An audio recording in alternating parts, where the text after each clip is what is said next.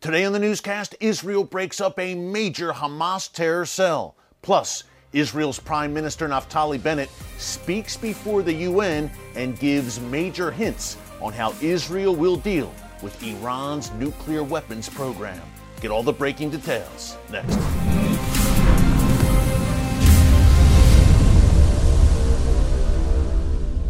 Hey folks, Erick Stakelbeck here. Welcome to the Watchman Newscast. Israel's Prime Minister Naftali Bennett gave his first ever address to the U N General Assembly this morning, and he hit on some very important topics, including, of course, Iran's nuclear weapons program, that ring of fire of Iranian proxies that surrounds Israel, and most importantly, what Israel plans to do about it. Very important speech by Naftali Bennett before the U N. We'll get into it in a minute. Before I do, some breaking news out of Israel as well that developed over the weekend. Saturday night into Sunday, Israeli authorities, security services, and the Israel Defense Forces carried out major raids in the West Bank, also known as Judea and Samaria. The Bible calls that region Judea and Samaria, so that is what we call it here on The Watchman. Major raids there. Uh, several Hamas operatives arrested, at least five Hamas jihadis killed in these raids over the weekend. And why did Israel conduct these raids? Well, they broke up a major Hamas terror cell operating in Judea and Samaria. Now, reportedly, according to Israeli officials, this cell planned to carry out attacks in Jerusalem in particular, but Tel Aviv and other major Israeli cities were also reportedly in their sights. And what they wanted to do, these Hamas terrorists, was to carry out murders and kidnappings throughout the country. Thankfully, uh, Israeli authorities were able to act and avert uh, this terror plot, but it was imminent, and that is why they moved in over the weekend uh, to break it up. Now, when we think of Hamas, naturally, we think first and foremost of Gaza, which Hamas rules with an iron fist. But folks, do not forget that this Iranian proxy also has a strong presence in the Judea and Samaria region, which the world knows as the West Bank. It is a persistent threat there as well, so it was good that Israel got out of head, ahead of this. Now the big question is, how will Hamas react? When Hamas is plotting, is planning something, usually there is an Iranian master pulling the strings behind it. So how will Hamas, this Iran-backed terror group, which has brought so much misery uh, to not only Gaza, but to Israel, in particular southern Israel, over the past few decades, how will they respond? Will we see uh, some rockets fired out of Gaza? Will we see a resumption of these arson balloons that have caused so much damage in the agricultural communities throughout southern Israel? Stay tuned, and we will bring it to you if there is a Hamas response forthcoming. But whenever a terror plot is broken up and lives are saved, this is a very good thing. The mainstream media not reporting much on this cell being nabbed, but we will be your one-stop shop for all things Middle East right here on the Watchman Newscast. So if you have not subscribed, folks, be sure to subscribe and click the notification bell so you get alerts every time a new video is posted, and we are bringing you one every day now for such a time as this, in these Bible times that we are living in right now. Speaking of which, Israel's Prime Minister Naftali Bennett gave his first ever speech before the U N General Assembly. Yes, it's still going on in New York, and folks, I have to say, a very important speech in which he, surprise, surprise, of course, hit on a lot of the themes that we discuss on a regular basis here on the Watchman Newscast.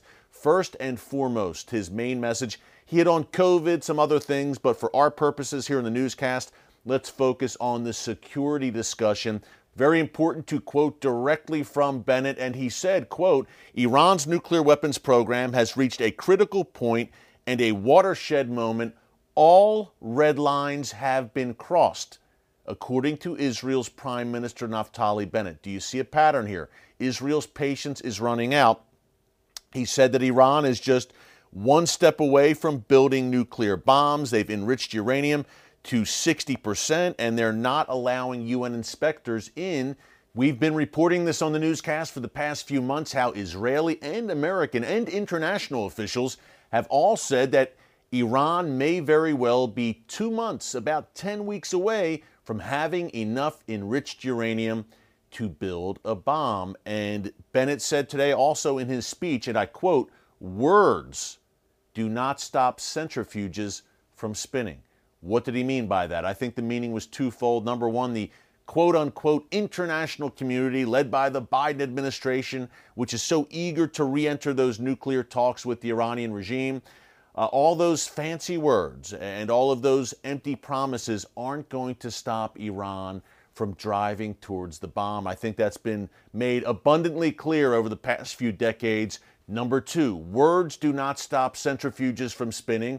Does that mean military action would indeed stop those centrifuges from spinning and put a halt to Iran's nuclear weapons program? Is that what Naftali Bennett was getting at today uh, with this statement? Some more from that speech Bennett gave, just to wrap up. These are the key points here.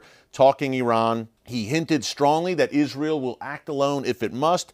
He said there are some that believe that Iran's nuclear weapons uh, program is inevitable. The prospect of a nuclear Iran, it's just going to happen. There's nothing we can do to stop it. There's many in the world that believe that, as Bennett rightly pointed out. He said Israel does not have that privilege, and we will act alone. We will stop Iran from acquiring the bomb. We will not allow Iran to acquire nuclear weapons. Folks, pretty clear there, laying down the gauntlet before the U N General Assembly and the assembled world leaders. We've been telling you frequently here on the newscast, under no circumstances will Israel allow the Iranian regime, the world's number one state sponsor of terrorism, a regime hell-bent on Israel's destruction. Under no circumstances will Israel's leadership allow Iran to acquire the weapons that would enable it to do exactly that, to destroy the state of Israel.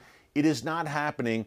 Every Israeli official of note in recent months, from the prime minister, the defense minister, the foreign minister, regardless of their political affiliation, center, left, right, have all been in agreement on this one thing. And they've, in speech after speech, they have transmitted this point to the world.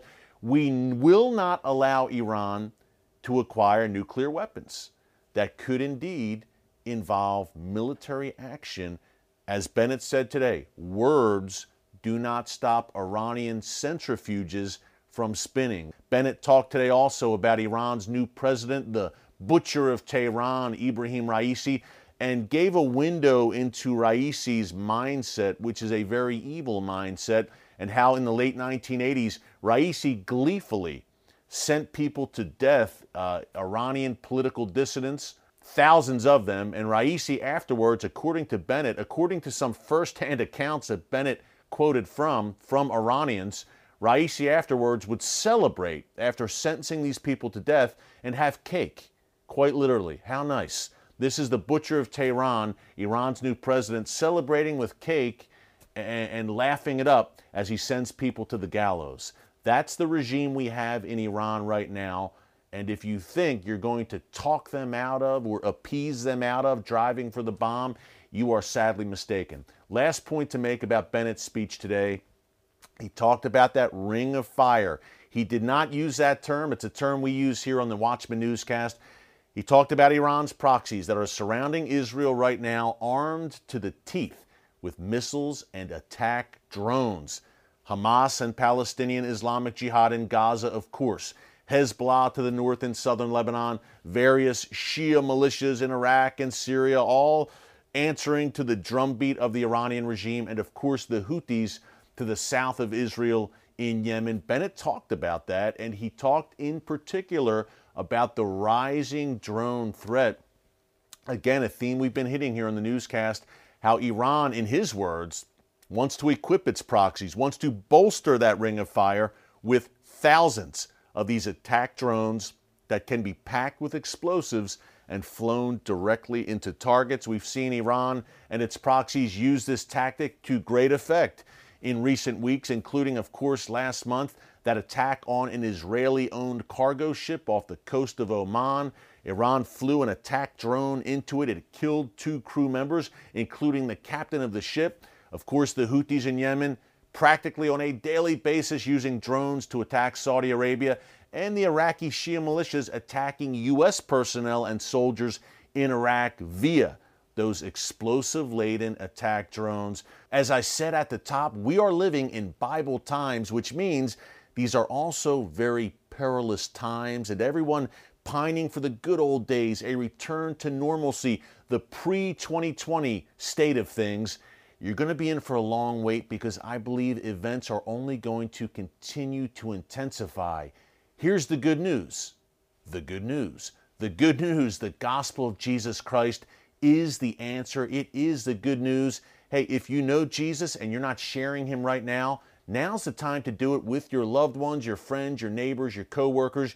You don't have to thump them over the head with a Bible. There are ways that you can witness. Number one, live out your faith and be a light to those around you. Shine the light of the Lord Jesus. If you don't know him, folks, time is short.